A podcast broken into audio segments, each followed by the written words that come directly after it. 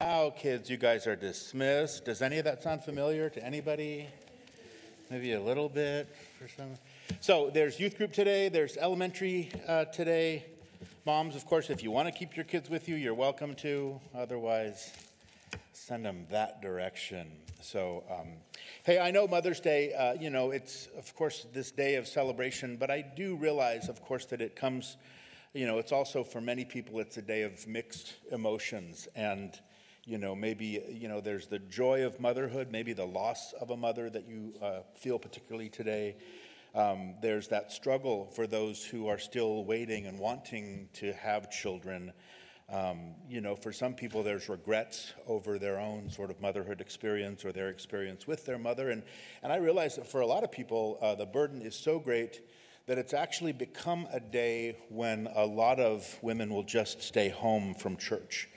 Um, and we certainly don't want that to be the case. We want to honor all of the moms that are here, we want to honor all of the women that God has placed into our lives. You know, there are those certainly who, you know, are moms who work in the home. There are those who are moms to us in different ways.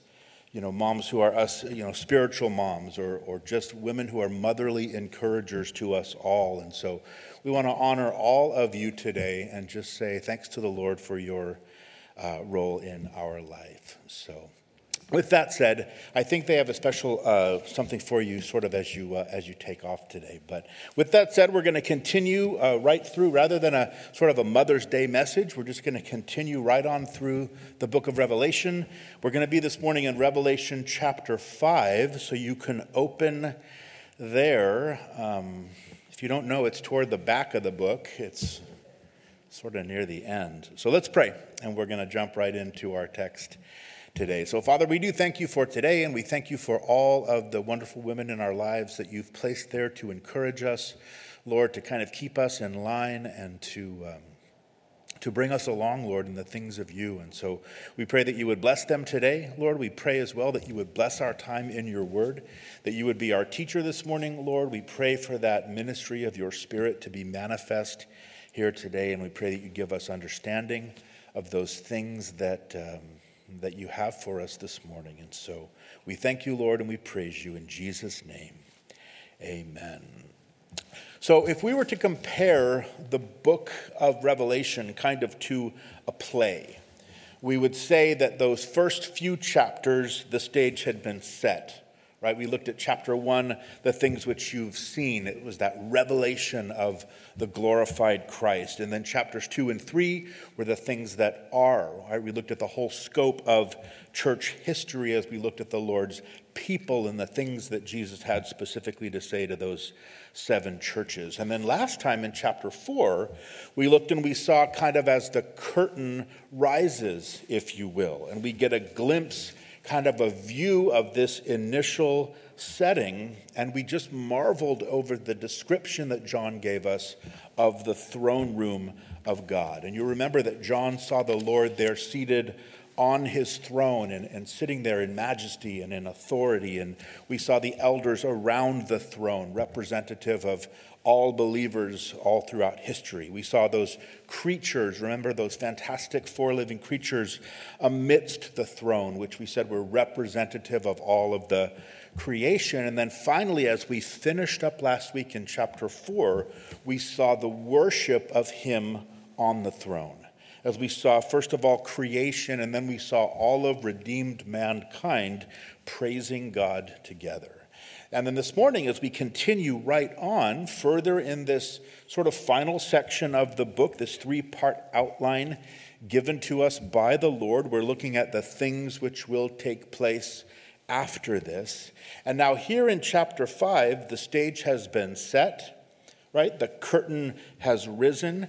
And this morning, we're going to see that the action begins. We're going to see really that this drama of God's final program for the universe starts to unfold in our text today. And so we join in with John, remember, been caught up into heaven and sort of basking in the light there of God's glory.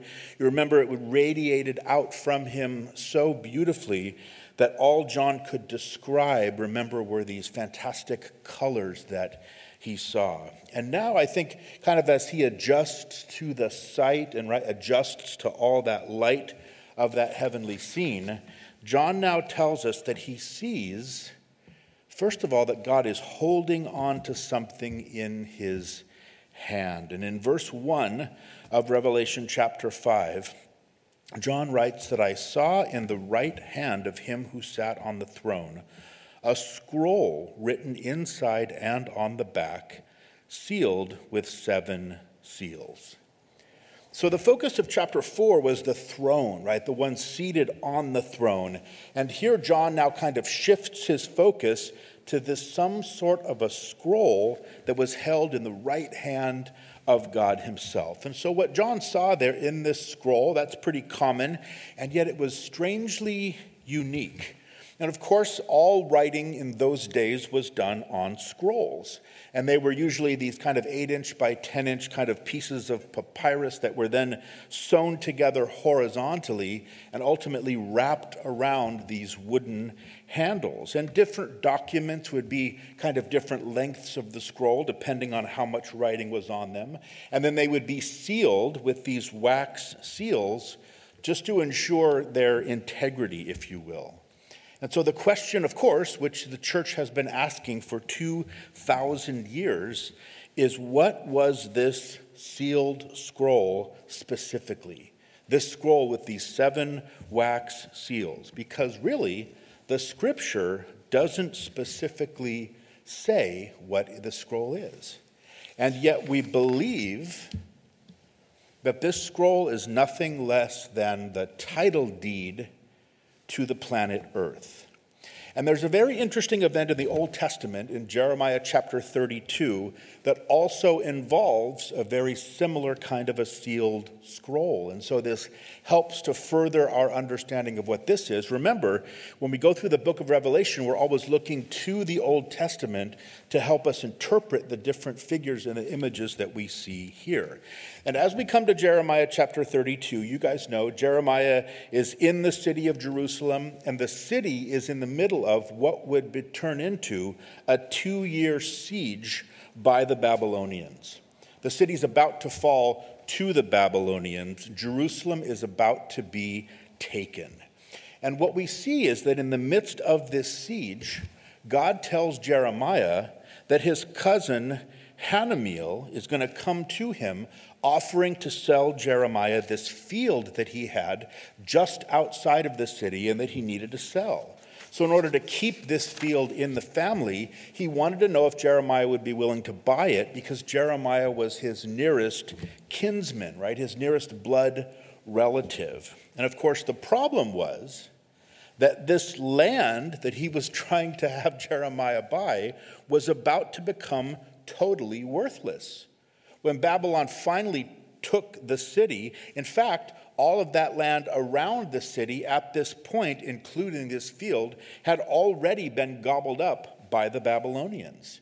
Remember, Israel's about to go into captivity for 70 years. And at this point, they have no knowledge except what God had already revealed to them through his prophetic promises through the prophets, just like Jeremiah. But they had no knowledge that they ever were truly going to come back into this land that they would ever have a chance again to own their own homes in this land where they had lived. So, this is a terrible real estate deal that God is presenting to Jeremiah. And yet, God very clearly says, buy the land. He says, when your cousin comes to you, you go ahead and you buy that land from him and do it as a witness to the fact that you're not always going to be in captivity in Babylon.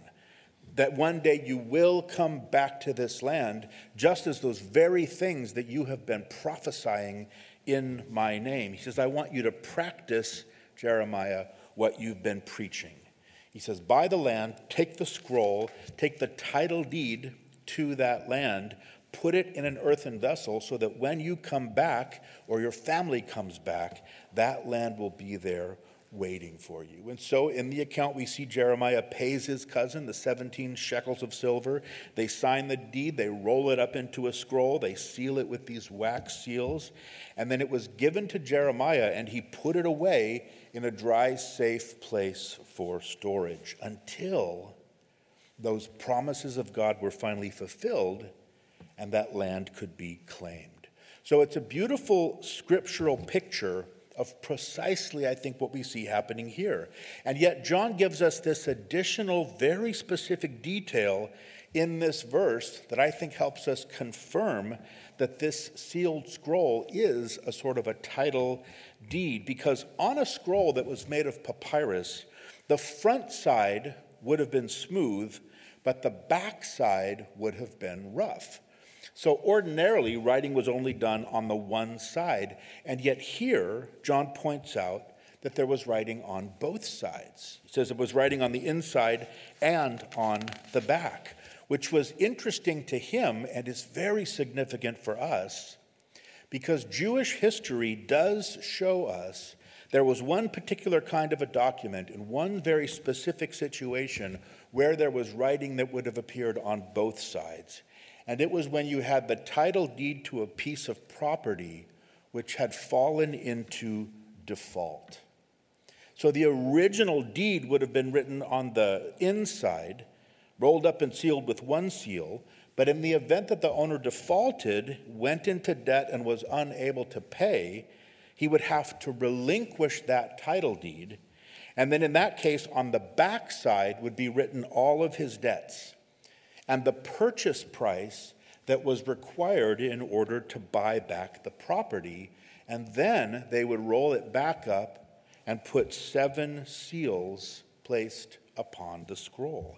And if during that next seven years, if the man could pay off his debts, then the seals would be broken and the title deed would be returned to his owner. But after seven years, he would lose out on his opportunity to redeem that property. So, in essence, theologically, the title deed to this planet, if you will, was given to who? It was given to Adam. You remember in Genesis chapter 1, God told Adam and Eve what? He said, Be fruitful and multiply, fill the earth and subdue it, have dominion, he says, over the fish of the sea, the birds of the air, and over every living thing that moves on the earth. So man was originally given dominion over this entire planet, and yet we know that through their sin, Adam and Eve forfeited their right to ownership of the earth. When they chose to disobey God, right, and to eat, eat of the fruit of the tree of the knowledge of, of good and of evil. And through their disobedience, they gave up what God had given to them. And effectively, it was Adam's sin then that kind of transferred to Satan the title deed of this planet. Paul tells us in Romans 8 that our planet presently, he says, is under the bondage of corruption. And it's because of this that Paul refers to Satan, to the Corinthians, he calls him the God of this age. Jesus refers to Satan in John chapter 12 as the ruler of this world. And so when Adam and Eve passed that dominion on to the devil, they gave Satan a place in human history. They gave him a dominion and an authority in human history that God never, ever intended that the devil would have. They forfeited their own dominion over to the devil. So when we see and we ask, you know, why is there disease and why are there disasters and why do people die? Why is there suffering and sorrow and trial and tragedy? It's because mankind has forfeited God's good and perfect creation and it's now under the control of Satan. And so now the whole history of the human race is now the story of God providing for man to be able to recapture what it is that we lost because of that sin. It's the, the story of the whole human race, if you will, kind of waiting for the creation to be redeemed. And I think that there's an application here for our own lives because we so often forget that our lives work in the same way. So often we're the ones that sort of bring on ourselves the consequences of our own disobedience, right? All of our failures and our mistakes, right? They are filling up the backside of that scroll. Some of us maybe more than others. But as God often allows these very things to kind of come to bear in our lives, it's not because He's acting vindictively, He's simply acting justly. And yet, what the Bible teaches is that God's plan for our lives will always include these wonderful opportunities for His mercies to prevail. And that's just precisely what we see in His plan here for the planet. His plan for the planet and for all of mankind provides this beautiful opportunity for redemption because John tells us next in verse 2 he says, Then I saw a strong angel proclaiming with a loud voice, Who is worthy to open the scroll and to loose its seals? So all of a sudden, the focus changes kind of suddenly from the content of the scroll to these seals that are on the scroll, keeping it closed, right? And to anyone who was worthy to take it and to break those seals open. In other words, is there anyone who's, who is able to meet the requirements to pay off the debt and to redeem this world back from the bondage of sin? And notice that this unnamed angel, notice he's not asking who's willing to do it. He's asking who's worthy to do it. And this is a very important distinction because there's lots of people who are willing to take power, right, and to take authority, even, you know, to jump in and to help out when there's a need. But it's much more difficult to find people who are qualified and who are equipped and who are able, and in this case, who are worthy. So here's this angel, right? This mighty angel, a strong angel. And he shouts this announcement. He invites anyone who's worthy to open the scroll to step forward. But as we see in verse 3, it says, And no one in heaven or on the earth or under the earth was able to open the scroll or to look at it. No one was worthy. Now, here's a pro tip. Pro tip for you to use when we get up to heaven and when we are witnessing this very scene before our eyes. When the angel asks if anyone is worthy, do not raise your hand. I promise you, this is not your moment, right? Now, we don't know, the scriptures don't tell us just how long this, I'm sure, very painful pause occurs in heaven. We don't know how long the angel waited to see if anyone could step forward, but no one could step forward. No one could take the scroll out of the Father's hand. No one could then take the earth back into the complete control of the Lord. And so, understandably, John tells us in verse 4, he says, So I wept much because no one was found worthy to open and read the scroll or to look at it. I don't think John could have said this in any stronger way. It's as though this strong angel looked through the entire universe to find someone worthy and hadn't found anyone worthy even to look at the scroll. And I believe that John weeps because he understands exactly what that scroll is. And so he is understandably afraid that the world is about to remain in Satan's grip forever, that this dominion and the influence that the devil now has is going to go on uninterrupted forever and ever and ever. John, of course, yearned to see the creation set free from bondage. He wanted to see God's original plan realized for the planet. And yet, no saint in glory, no person on earth, no soul even in the underworld of death could take that scroll and so John wept in despair. It's just like Paul tells us in, in Romans 8 again that the whole creation is groaning and laboring with these birth pangs. The thought of this was so heartbreaking to him that he begins to weep. Literally, just this flow of tears. And why wouldn't John weep?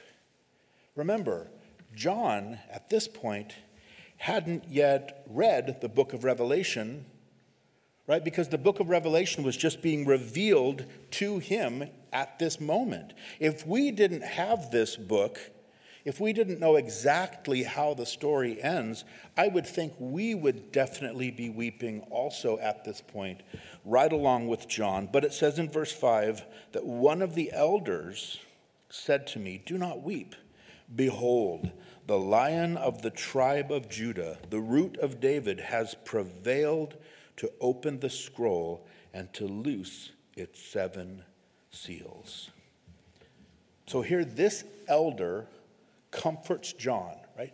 Just in the same way that we should be comforting others by pointing him to this great figure of Old Testament prophecy, right? The Messiah of Israel and of the Gentiles. He points him to the person of Jesus Christ, right? The lion of the tribe of Judah, right? One of the oldest messianic prophecies that was given way back in Genesis chapter 49, the root of David, right? Which speaks of the, the deity of Christ, proclaiming that not only would this Messiah come from the line of David, but he was the very root of that line of David. And the scriptures say not only is he the lion of the tribe of Judah, not only is he the root of David, but specific to this, he is also our kinsman redeemer. Now, to fully understand this scene, I think we do need to understand a little bit more about the Hebrew system of owning land.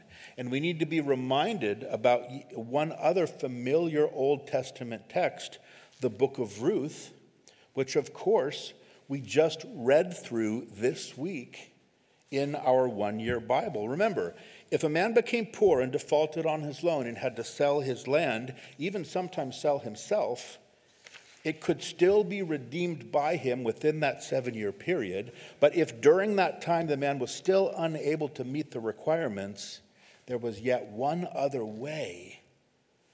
That land and the man could be redeemed by a kinsman. And the whole story of the book of Ruth is based on this law. In Leviticus 25, it said that if one of your brethren becomes poor and has sold some of his possession, and if, if his redeeming relative comes to redeem it, then he may redeem what his brother sold. The redeemer we know had to be a near relative a relative who was both willing and able to purchase back that property and then to set his kinsman free. And of course, Jesus Christ, he is worthy to open the scroll. He's able, he is willing. And as our kinsman, as the sinless one, he has fulfilled all of the righteous requirements of God. The verse tells us right here, he has prevailed, right? He has overcome, he's conquered, he has won the victory. And God has accepted his sacrifice of atonement. So that, as the writer to the Hebrews says, God has put all things in subjection under his feet. For in that he put all in subjection under him, he left nothing that is not put under him. And then he says this interesting thing, but now we do not yet see all things put under him. Now, this is important because what it tells us is that Jesus indeed has already won the victory at the cross 2,000 years ago at Calvary, but he is still waiting patiently to claim it. And it's just like that picture provided to us in the example of Jeremiah, right? Who had legally purchased the property. He was now the rightful owner of it before the city fell to Babylon. But it wouldn't be until after the rule of Babylon was complete. It wouldn't be until after the rule of the Gentiles was finally over that Jeremiah would finally be able to take possession of what he had bought. He owned it, right? He purchased it, But there was this period of time that would pass before he could actually take possession. And yet, during that period of time, there was never any doubt at all that that land would eventually be his. And when our kinsman redeemer Jesus, just like Jeremiah, when he completed this transaction, right? When he died on the cross and was buried, and when he rose from the dead on the third day, he not only redeemed each one of us from Satan's dominion, but he also redeemed the world. And the writer of the book of Hebrews, of course, is right that even though Jesus has redeemed the creation, we still see this world under the dominion of the devil. We don't yet see it in subjection to God, but we will. Though for right now, probably we're weeping right along with John unless we have our, our gaze and our eyes firmly fixed on Jesus, right? The one alone who is worthy. Because look at verse 6. John now sees God's solution to man's problem. It's the slain lamb. In verse 6 it says, And I looked, and behold, in the midst of the throne and of the four living creatures, and in the midst of the elders, stood a lamb as though it had been slain, having seven horns and seven eyes, which are the seven spirits of God sent out into all the earth. Then he came and took the scroll out of the right hand of him who sat on the throne. So, the singular solution, right, to all of the problems that we can find rests solely in the slain Lamb, Jesus Christ. Remember John the Baptist when he saw Jesus coming to be baptized. What did he say? He said, Behold, the Lamb of God who takes away the sin of the world. And here we see he is the one that is in the midst of everything.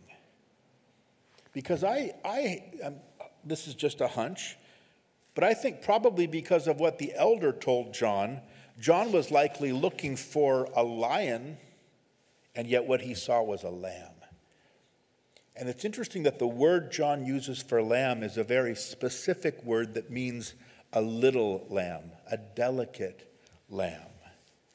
So, what John was looking for was not at all what he saw at all. In the very same way that the Jews had been looking for Messiah, they wanted a Messiah that would overthrow Rome and come in and rule like a lion. And it's no different today. So many today are looking for a ruler to come in power and to right all of the wrongs that we see in our society. But we understand that he has already come. And he has righted what is the greatest wrong of all time, and that's the problem of our sin. And he did it through his priceless sacrifice on the cross. Notice this Notice that John is very specific. He says that the lamb still appeared here as though it had been slain. And that word slain literally means cut in the throat for a sacrifice. And I think that this is so significant because the sacrifice of Jesus is still fresh and current in the eyes of the Father. Still, thousands of years later, it is as fresh as it was the day that he died on the cross. And that's the way it needs to be for us, too. His sacrifice can never become a common thing to us because it certainly isn't a common thing to the Father. Right? It's that sacrifice that's the proof that he is the perfect acceptable Lamb of God, that He's the worthy heir of creation, that He is the one worthy to take and to open these seals. And yet, I think just to go a little further here, I think that there's something more here for us because even beyond what is this important sort of theological understanding about the slain lamb, I think that there's a very personal reckoning with what John saw and with what we are going to one day see. Because from this verse, it certainly appears that the marks of the crucifixion and from the brutality that Jesus suffered as part of his death are still very evident on him, even today as he is in heaven in glory. Jesus was arrested and his suffering was brutal. And we read the gospel accounts and we see that his, you know, scalp was just lacerated from this crown of thorns that was pressed into his head. And his eyes, of course, were blackened and his face was swollen because they kept beating him, right? They plucked his beard right off of his cheeks, the Bible says. And of course, we know that they scourged him basically into a mess of blood and flesh. And then you take all of that torture and you combine it with the crucifixion itself.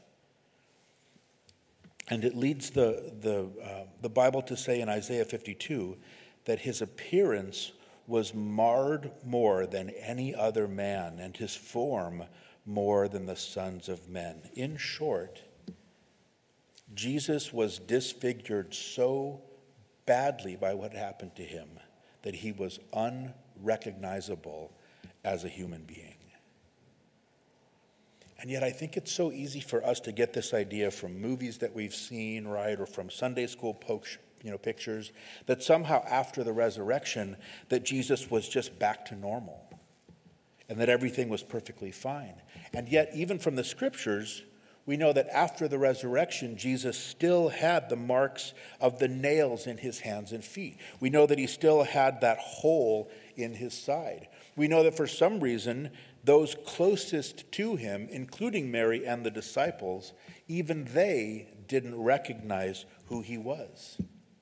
Zechariah writes that when Jesus returns, even at the end of the Great Tribulation, it says in Zechariah chapter 12 that they will look upon me whom they have pierced, and they will mourn for him as one mourns for an only son, and they will weep bitterly over him like the bitter weeping over a firstborn. It says, And someone will say to him, What are these wounds in your hands?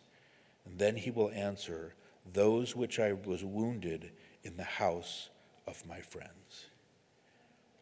And all of this, again, just to point out what we're told in this text, that Jesus still appears in heaven today as this lamb who had been slain as a result of your sins and as a result of my sins. And I think that as we meditate on that thought, that we are going to look upon Jesus for all of eternity, and that he may indeed bear the scars of our sins on his beautiful face. For me, that kind of puts things into perspective, doesn't it? And how much more should we love him even now this morning? You know, and how much room is there really for us to be holding on to or to be protecting or to be coveting those sins when we see or we even just try to imagine the price that was paid because of it? I remember years ago, do you remember when the Passion of the Christ movie first came out? And there was a group of us from the church that went to see the very first showing on that Friday morning. And I remember specifically at the time, I was right in the, in the midst of a very difficult situation with another brother in the church who had really betrayed me and some of the other church leadership in a very bad way. And there was bitterness and there was unforgiveness on both sides. And I will never forget, as I was watching that film and just watching them try to portray what I have no doubt was much worse than they could ever recreate. I remember just weeping in the theater at the thought that I could be holding on to such petty things as I realized that it was those very things, right, those very sins that I refused to let go of, that those were the very things, those were the reason for the suffering that Jesus endured. And I think that as we read this passage, And as we consider the reality of this slain lamb, I think that it should bring a sense of fresh perspective to our hearts. But even more so, it should drive us to a place of praise and of thanksgiving. And that's just what we see next. Because there was no created being that was found worthy to take the scroll, and yet the Lamb could take it and could open it. And it says in verse 8 that when he had taken the scroll, the four living creatures and the 24 elders fell down before the Lamb, each having a harp and golden bowls full of incense, which are the prayers of the saints. If you ever wondered why we are always pictured sitting around in heaven, kind of happily strumming our harps, well, here it is. This is it.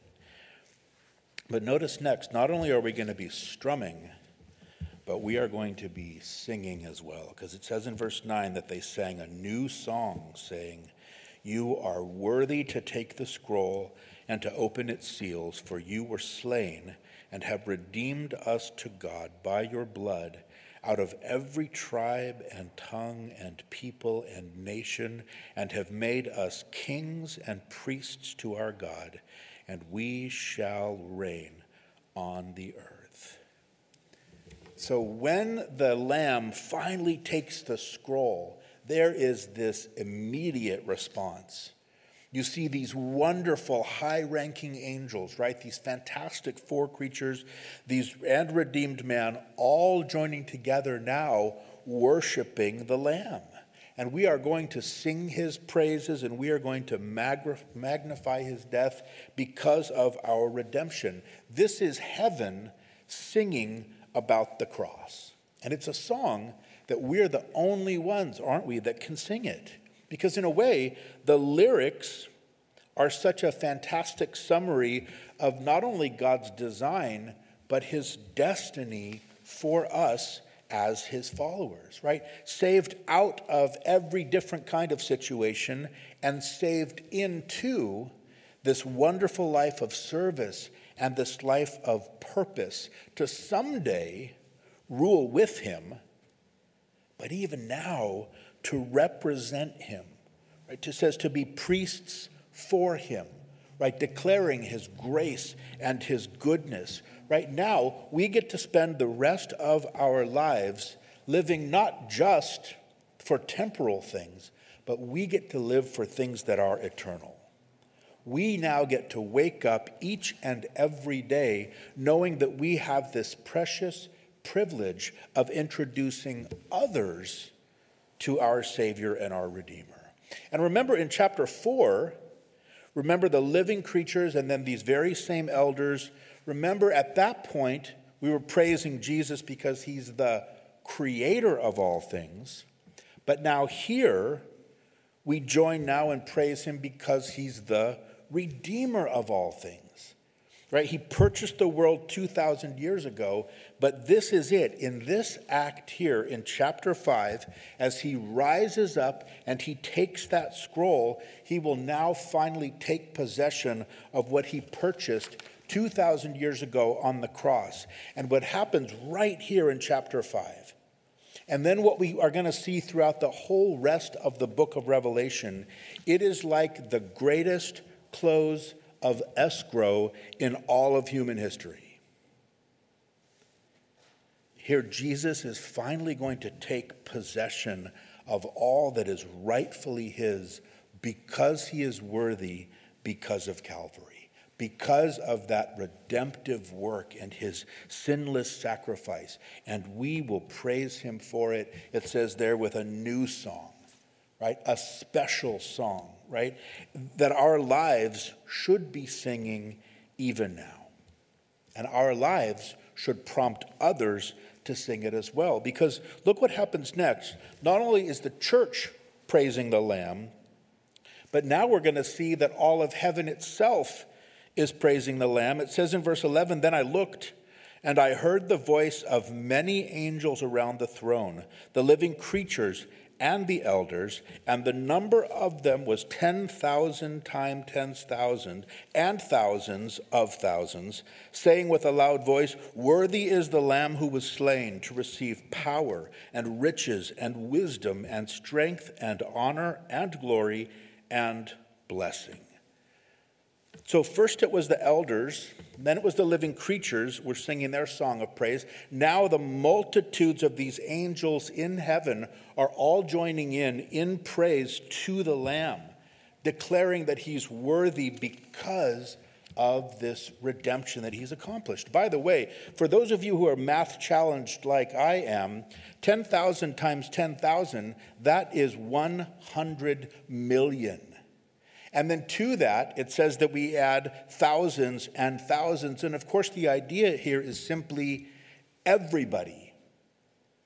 Everybody is praising Jesus because of his work on the cross, even the angels, which is super interesting, right? The angels couldn't possibly sing the song that we sang back in verses 9 and 10 the song of the redeemed, because nowhere in the Bible does it tell us, does it talk about the redemption of the angels. Only mankind can be redeemed by the blood of Jesus. And yet, here, this voice of this innumerable amount of angels rises up with all of us to praise the Redeemer. And what's interesting is that the angels may not have been personally or directly impacted by the work of Jesus on the cross, but they can so clearly see the greatness of the work of God in the redemption of fallen men, because there is nothing else which more clearly exemplifies his amazing grace. And you remember that Peter, in his first letter to the church, he talks about the fact that our salvation he says is something that the angels desire to look into. It is something that the angels want to understand. It is something that probably makes no sense to them.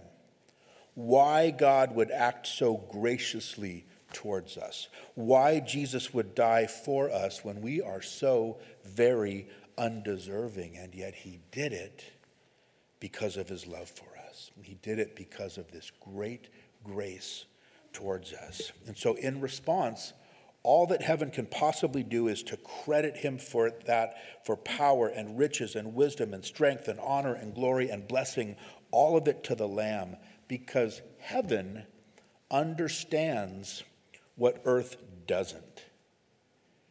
We think about the contrast between the praise that's being ascribed to Jesus here by all of heaven and then the accounts of the way he was treated during his life on earth. Remember, the enemies of Jesus said he was worthy of death, but heaven says he's worthy of praise. Men accuse Jesus of working according to the power of Satan, but here heaven says that he's worthy of all the power of heaven. 2 Corinthians chapter 8 says he became poor for our sake, and yet here heaven declares that he's deserving of all riches. We know that on earth he was crucified in weakness, but here he's being praised for his power. He was completely dishonored on earth, but he's honored in glory. He was made a curse on the cross, but today he's the Redeemer and he's the giver of all blessing. It's like Paul wrote to the Corinthians when he says that the message of the cross is, cross is foolishness to those who are perishing, but to us who are being saved, it is the power of God. And we see here that the message of the cross is wisdom, it says, to all the angels in heaven. And you may have heard me say this before, but remember that God's economy is not our economy.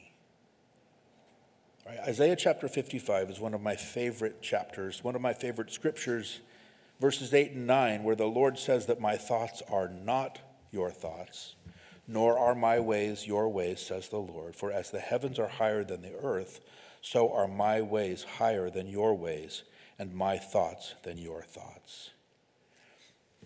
And I bring this up today because I think that looking at the current reality of Jesus enthroned there in heaven, and then when we compare it to the past reality of his life on earth, that should bring amazing comfort to us during the most difficult times in our lives. Those times when it seems like there couldn't possibly be a good outcome, we can trust that God is working for good. Right? He gives us understanding that God so often works in our lives and the way He strengthens and, and refines us. It may not seem right to the way that we understand it, but his methods always bring about our good. It's usually the deepest blessing in our lives that comes from the deepest brokenness. It's the deepest experience of peace that comes during that time of the most terrible storm. And it's the deepest sense of fulfillment in our lives that only comes as we learn, like Jesus did, to serve others the way that he served us. Right? We don't always understand God's ways, but we can always understand his nature. We can rest in his faithfulness, we can rest in his promises to us and his plans for us, just like Jeremiah did, right? When he bought that worthless piece of land, and just like Jesus did, the way that he had to when he came here to purchase us. Jesus had to trust in the goodwill of the Father. Paul said to the Philippians that Jesus, being in the form of God, did not consider it robbery to be equal with God, but made himself of no reputation, taking the form of a servant, coming in the likeness of men. And being found in appearance as a man, he humbled himself and became obedient to the point of death, even the death of the cross. Therefore, God also has highly exalted him and given him the name which is above every name, that at the name of Jesus every knee should bow of those in heaven and those on the earth and of those under the earth, and that every tongue should confess that Jesus Christ is Lord to the glory of the Father. And so we see exactly that now as we finish up in our text today we see finally that this praise of the slain lamb just continues to grow and to grow and to grow some more. Verses 13 and 14 says that every creature which is in heaven and on the earth and under the earth, and such as are in the sea and all that are in them, I heard saying, Blessing and honor and glory and power be to him who sits on the throne and to the Lamb forever and ever. And then the four living creatures said, Amen. And the 24 elders fell down and worshiped him who lives forever and ever. Once again, John couldn't be more complete in his description. Truly, every living creature. Right? First the elders, then the four living creatures, then the multitudes of angels in heaven, now all creation, right? Everything everywhere, all joining in worship for all eternity of the Lamb, Jesus.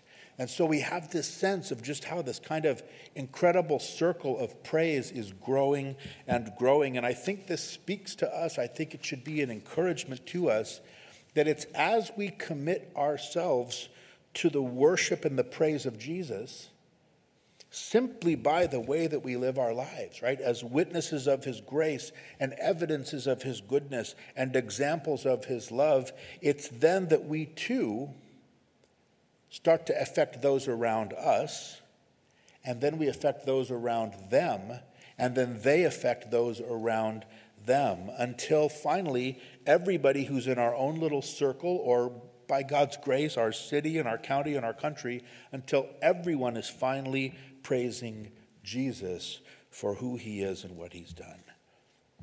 That Greek word there for worship in verse 14 literally means to prostrate oneself, right? to lay before another in complete submission. And I think we can picture these elders, remember, who represent us. Maybe they first fall down to their knees but then that's not enough. And they go a step further and they just fully lay themselves out on the floor of heaven in full worship and full adoration and full surrender to Him who lives forever and ever. It's its expression of our total submission and our total worship. And I think that what I want us to remember today is that true worship really begins when we see that slain lamb. It really begins for us when we look upon his face. And those who truly worship today, they're not the people that are singing the loudest or the best or who are raising their hands the highest or you know closing their eyes the tightest. But it's those who understand to the fullest that Jesus Christ died for them. That he who knew no sin, sin became sin for us. As we really start to see the slain lamb, as we see those scars that he still bears because of our sin, we can't help but fall down flat on our face. Paul tells the Corinthians our lives are not our own that we were bought with a price, and that price was the life of Jesus. And so we simply now offer our lives back to Him, and we allow Him to transform us into His image and live His life through ours. And so, this scene in chapter 5, folks, this is where we're headed because of Him. And we're headed there specifically because of that bloody brow because of that crown of thorns and because of the scourging that he took and because of the spit that was all over him and because of the blasphemies, because of that spear that was shoved into his side, because of that separation that he endured from the Father as he cried out, My God, my God, why have you forsaken me? All of what he did, he did because he wants this to be the scene that every human being finds themselves in. And if you still sit here this morning, or if you still are watching this morning and you are not saved, if you've never trusted in Jesus for the forgiveness of, our, of your sins, you need to trust in him this morning.